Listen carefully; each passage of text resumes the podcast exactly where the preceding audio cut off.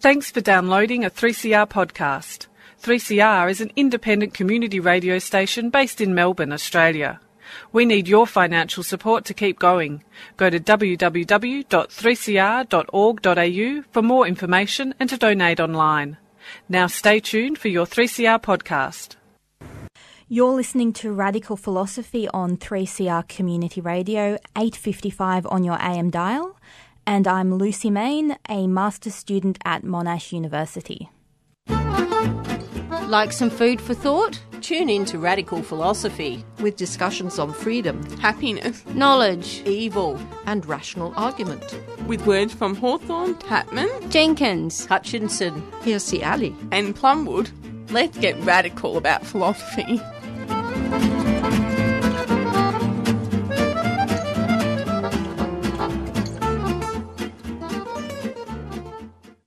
Hi, yeah, my name is Vanessa Lemm.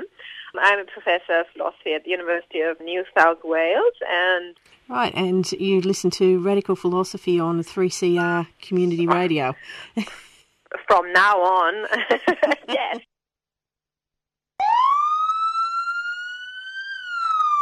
Oh no. Freeze, fellas, you're under arrest. What do I do? Um, call a lawyer? Hello, Fitzroy Legal Service. Mm hmm. Okay, well, if you are arrested, you should make a no comment interview. A no comment interview? Yeah. Well, how do I do that? You say, No, no comment!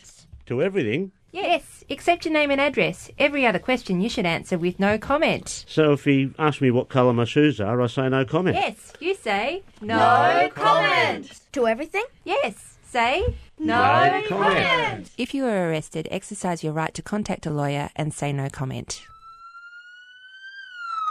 Fitzroy Legal Service proudly supporting 3CR. And welcome to Radical Philosophy. I'm your host, Beth Matthews. Today we're going to have part one of a three part series of interviews on social norms. So enjoy. And I'm speaking to Dr. Lina Eriksson about social norms. Welcome to the program. Hello, thank you very much for inviting me. Now, what would your definition of social norms be?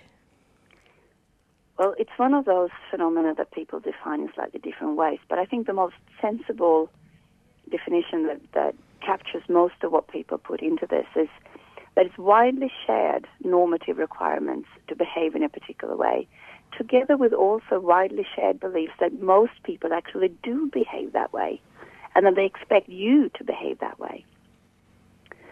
If you notice, the word norm in English is ambiguous between what we ought to do and what most people do do. And a social norm brings those two aspects together.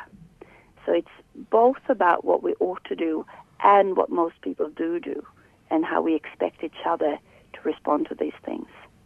A social norm also comes with a sanctioning uh, system. If you do not behave as you are expected to do, then you are punished in some way or another. Now that might be just um, just a, just a um, disapproving look, or it could be a comment someone tells you off, but it could also be quite serious. It could be um, negative gossip that really affects your life. It could be complete social ostracism. It could even be violence. Mm, yeah, no, well, it's a very fascinating subject. So, what was it that inspired you to study social norms? Well, a group of, of people that I was working with, we, we realized that social norms, once we started thinking about social norms, we realized social norms were everywhere they affect almost every aspect of our life. When we think about moral behavior, it turns out that a whole lot of what we think we ought to do are connected into the social elements of our life together rather than just abstract principles. So very much of a study of ethics in practice turns out to be a study of social norms. And once you start thinking about social norms per se, we realize that there are social norms that have very little to do with what we normally would think of as ethics, but they they determine so many aspects of our everyday life. For example, they determine how we greet each other, if we hug each other, kiss each other, shake each other's hands, uh, nod to each other. They determine whether we line up in a queue for the bus, whether we take turns buying each other coffee or drinks, how we raise our children, what is part of good parenting, what is not good part of good parenting. How, it determines whether we take bribes. It determines what kind of education we enroll for, what kind of jobs we apply for, how hard we work, whether we show up for work on time, how much time we spend on work on Facebook, whether we use violence, when we use violence, and so on and so on. So once we started thinking about social norms, we realized that they are incredibly important phenomena. It's almost impossible to understand social life without also paying attention to social norms. And that's why we were so fascinated with this topic. Yeah, you mentioned before about uh, if you do something that's inappropriate against social norms, it can cause violence. So I, w- I was going to ask the question are social norms always beneficial? But they're obviously not, are they? No, no, they're not. So in often we talk about only the good sides of social norms, right?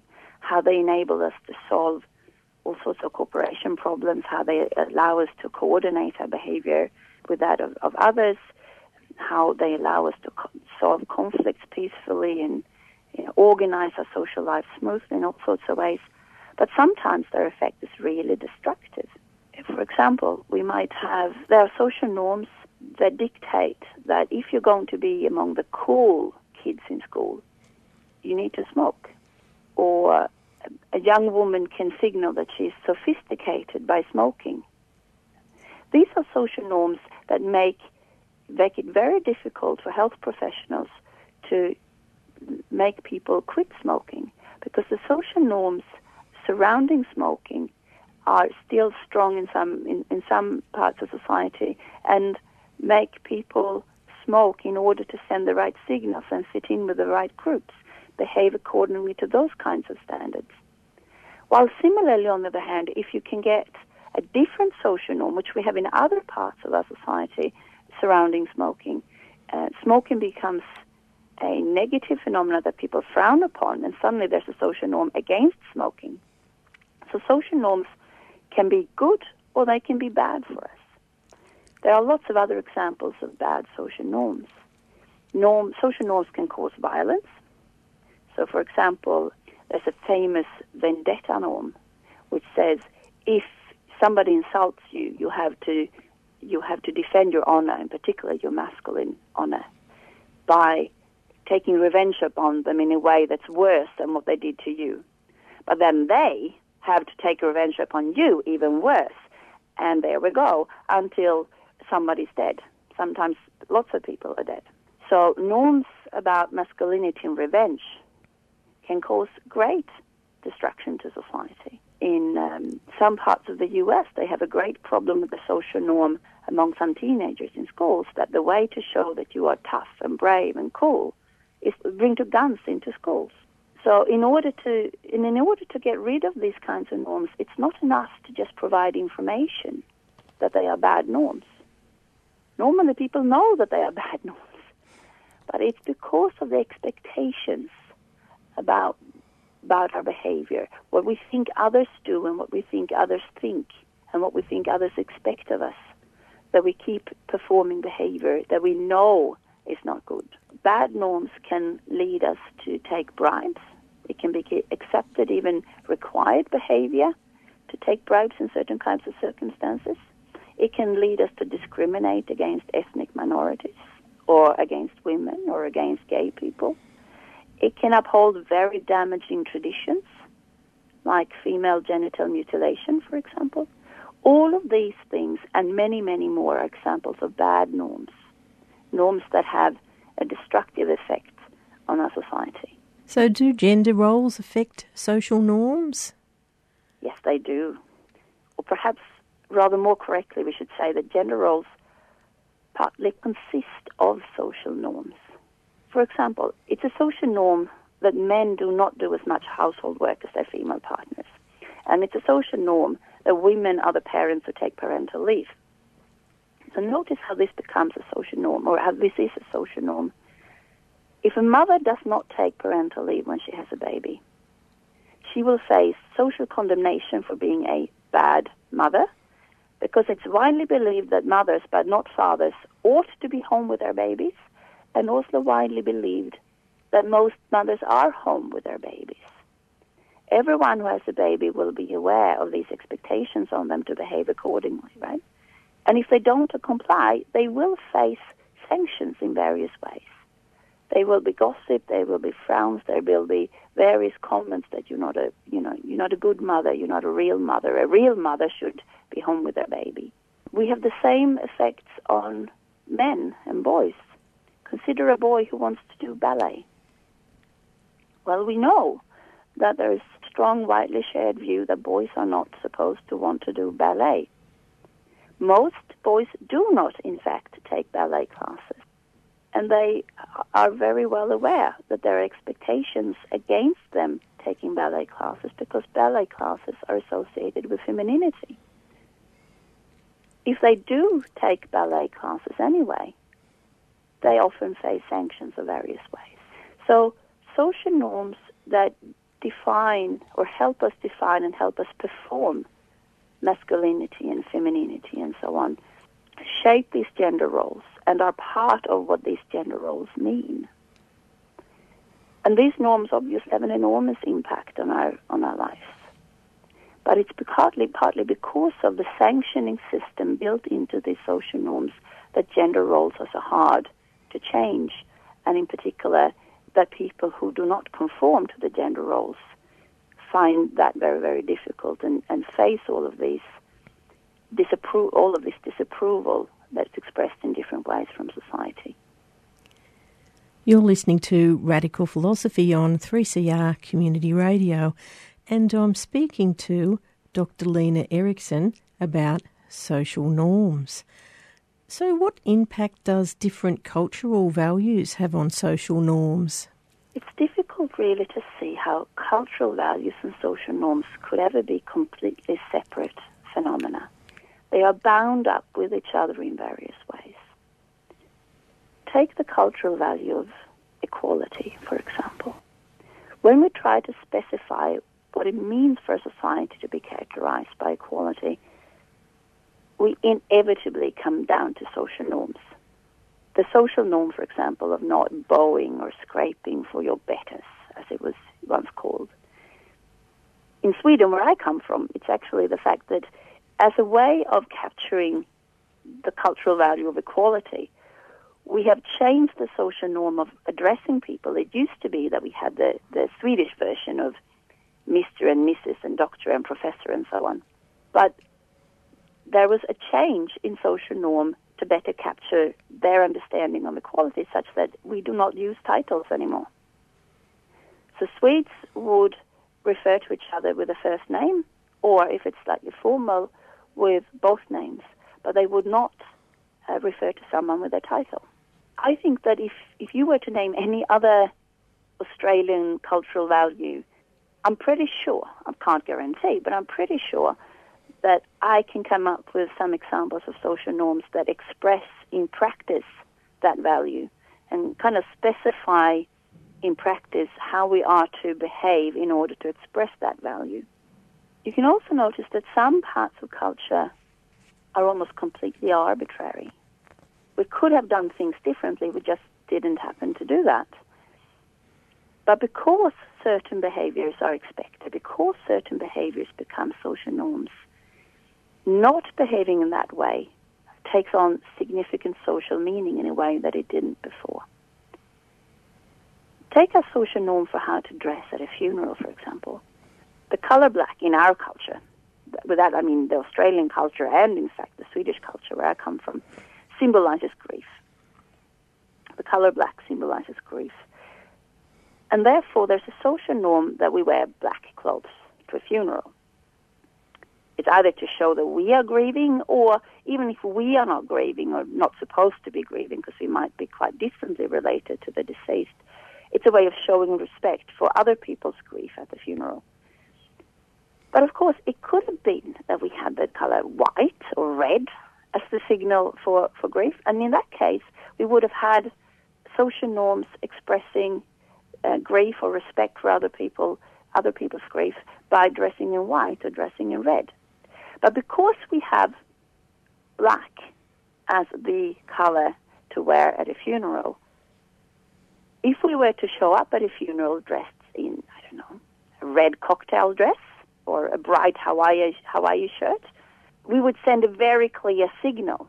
We would we would send the signal that I am so glad he finally died, or great, I'm going to get my hands on that on all that money, or finally that neighbor that I hated is gone. So we and we do that simply by dressing in clothes in a different color than the color that has been through social norms designated as the proper funeral color. So I think a lot of culture, a lot of culture is arbitrary, but it becomes bound up with these social norms such that certain types of behaviors suddenly carry meaning in a way that they wouldn't unless they had been built into our social our fabric of social norms this way.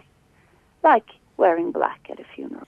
Yes, when you mentioned before too about the, the titles, I had an, an experience with my daughter who attended a private school, and I went on an excursion.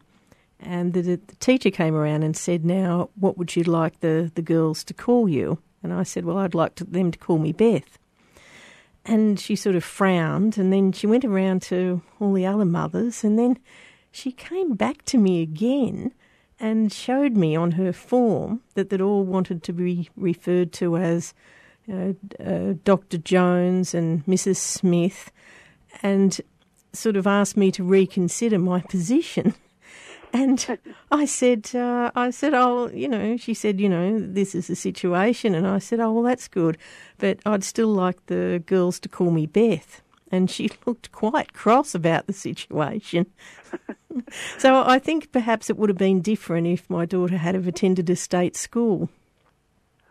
Well, that's, uh, I mean, this points to how social norms can be very specific to particular communities or groups within a community like a school.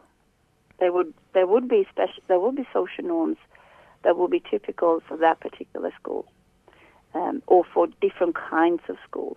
So my my children attend a public school, and I have so far never encountered the any expectation that they address me with a title. Normally, they just refer to me as you know the mum of such and such. but but still, no, I haven't come across that. And in Sweden, it's interesting. You know how in some newspapers you can write in with a question about an etiquette and somebody answers. Yes. Yeah. So so there was recently there is one there is a person who answers these kind of etiquette questions in the most prestigious newspaper. She has a lot of social status. She's the, the guru of etiquette, really.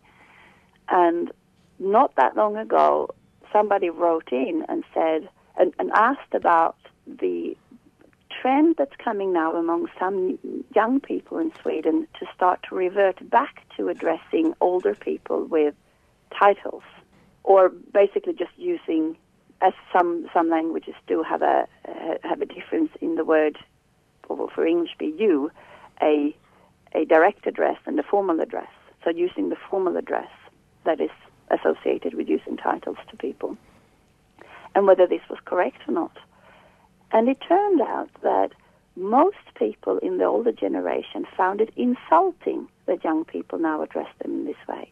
Because it used to be that it wasn't just a matter of showing respect for for people older than you or, or so on. It could also be used as a way of showing distance, of creating social distance. So basically, older people had lived at the time where the social norm was that everybody did address each other with titles, etc., were not happy with with the way the trend was going back to what it used to be before. And in fact, they found it insulting. They found that this was a way for young people to create social distance rather than a way of, of showing respect. And the advice from this etiquette guru was do not address people with titles in Sweden, it is seen as offensive. Mm, that is interesting. Sort of been a, a turnaround. Now, what, one one thing that I remember from my childhood was if my mother invited a guest for dinner and they brought something along, you know, like a, a stick of garlic bread or a bottle of wine, well, she'd be very cross about it. And she thought of that as being an, an insult and sort of referring to the, you know, maybe she didn't have enough food to go around, so they'd better bring some. But when I sort of got out into the world, I, I, found that it was a fairly common tradition for somebody to, to bring something when they're invited for dinner. And I think this is a common phenomena the ambiguity about, as I would put it, what social norm applies or how a particular behavior ought to be interpreted. Sometimes social norm researchers talk about this as schemata, uh, narratives about how to interpret a situation and once you have an interpretation determined, you certain types of social norms apply. But if you interpret the situation slightly differently, other social norms will apply.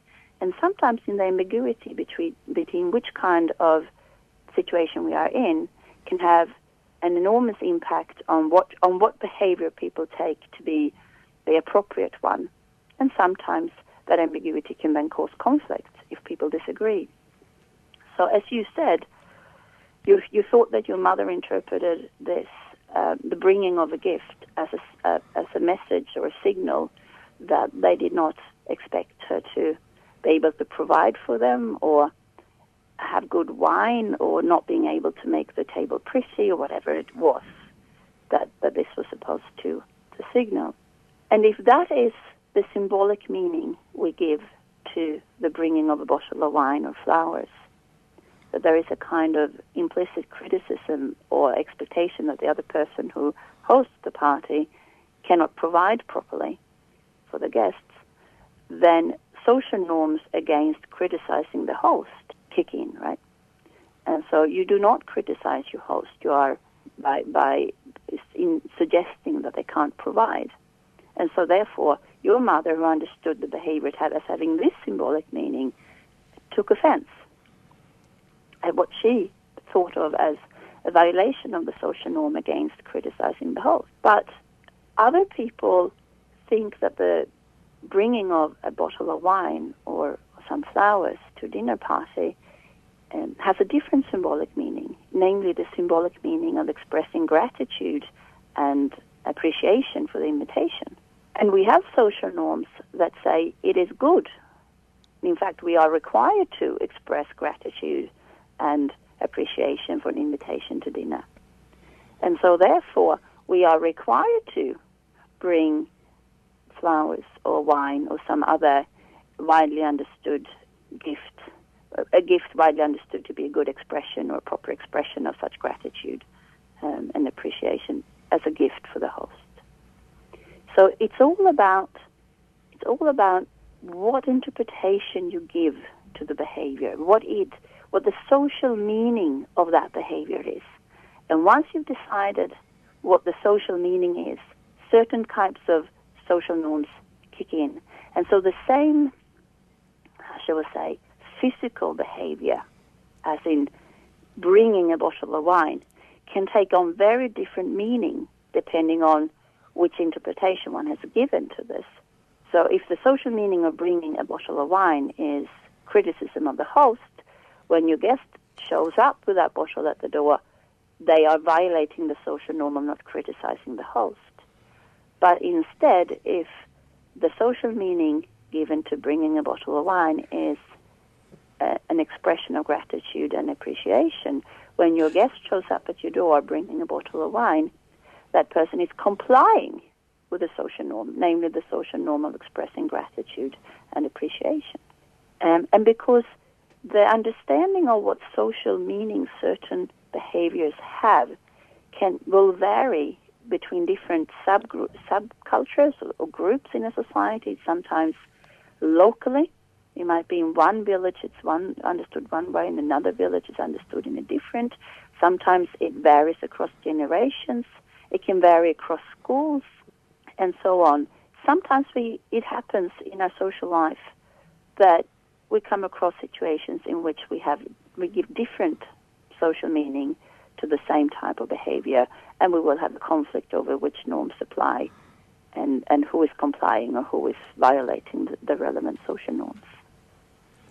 Yes, I think the, the best solution to that problem that I've, I've sort of come across has been communication before the dinner and asking uh, the, the the guest if they can bring some small thing, whether it's after dinner mints or you know uh, you know just sort of a small contribution towards the meal, and uh, then if you ask them to bring that and they're happy to bring it, that that seems to work out the best I've found. It it often does, but notice that there's also social norms against asking for certain things.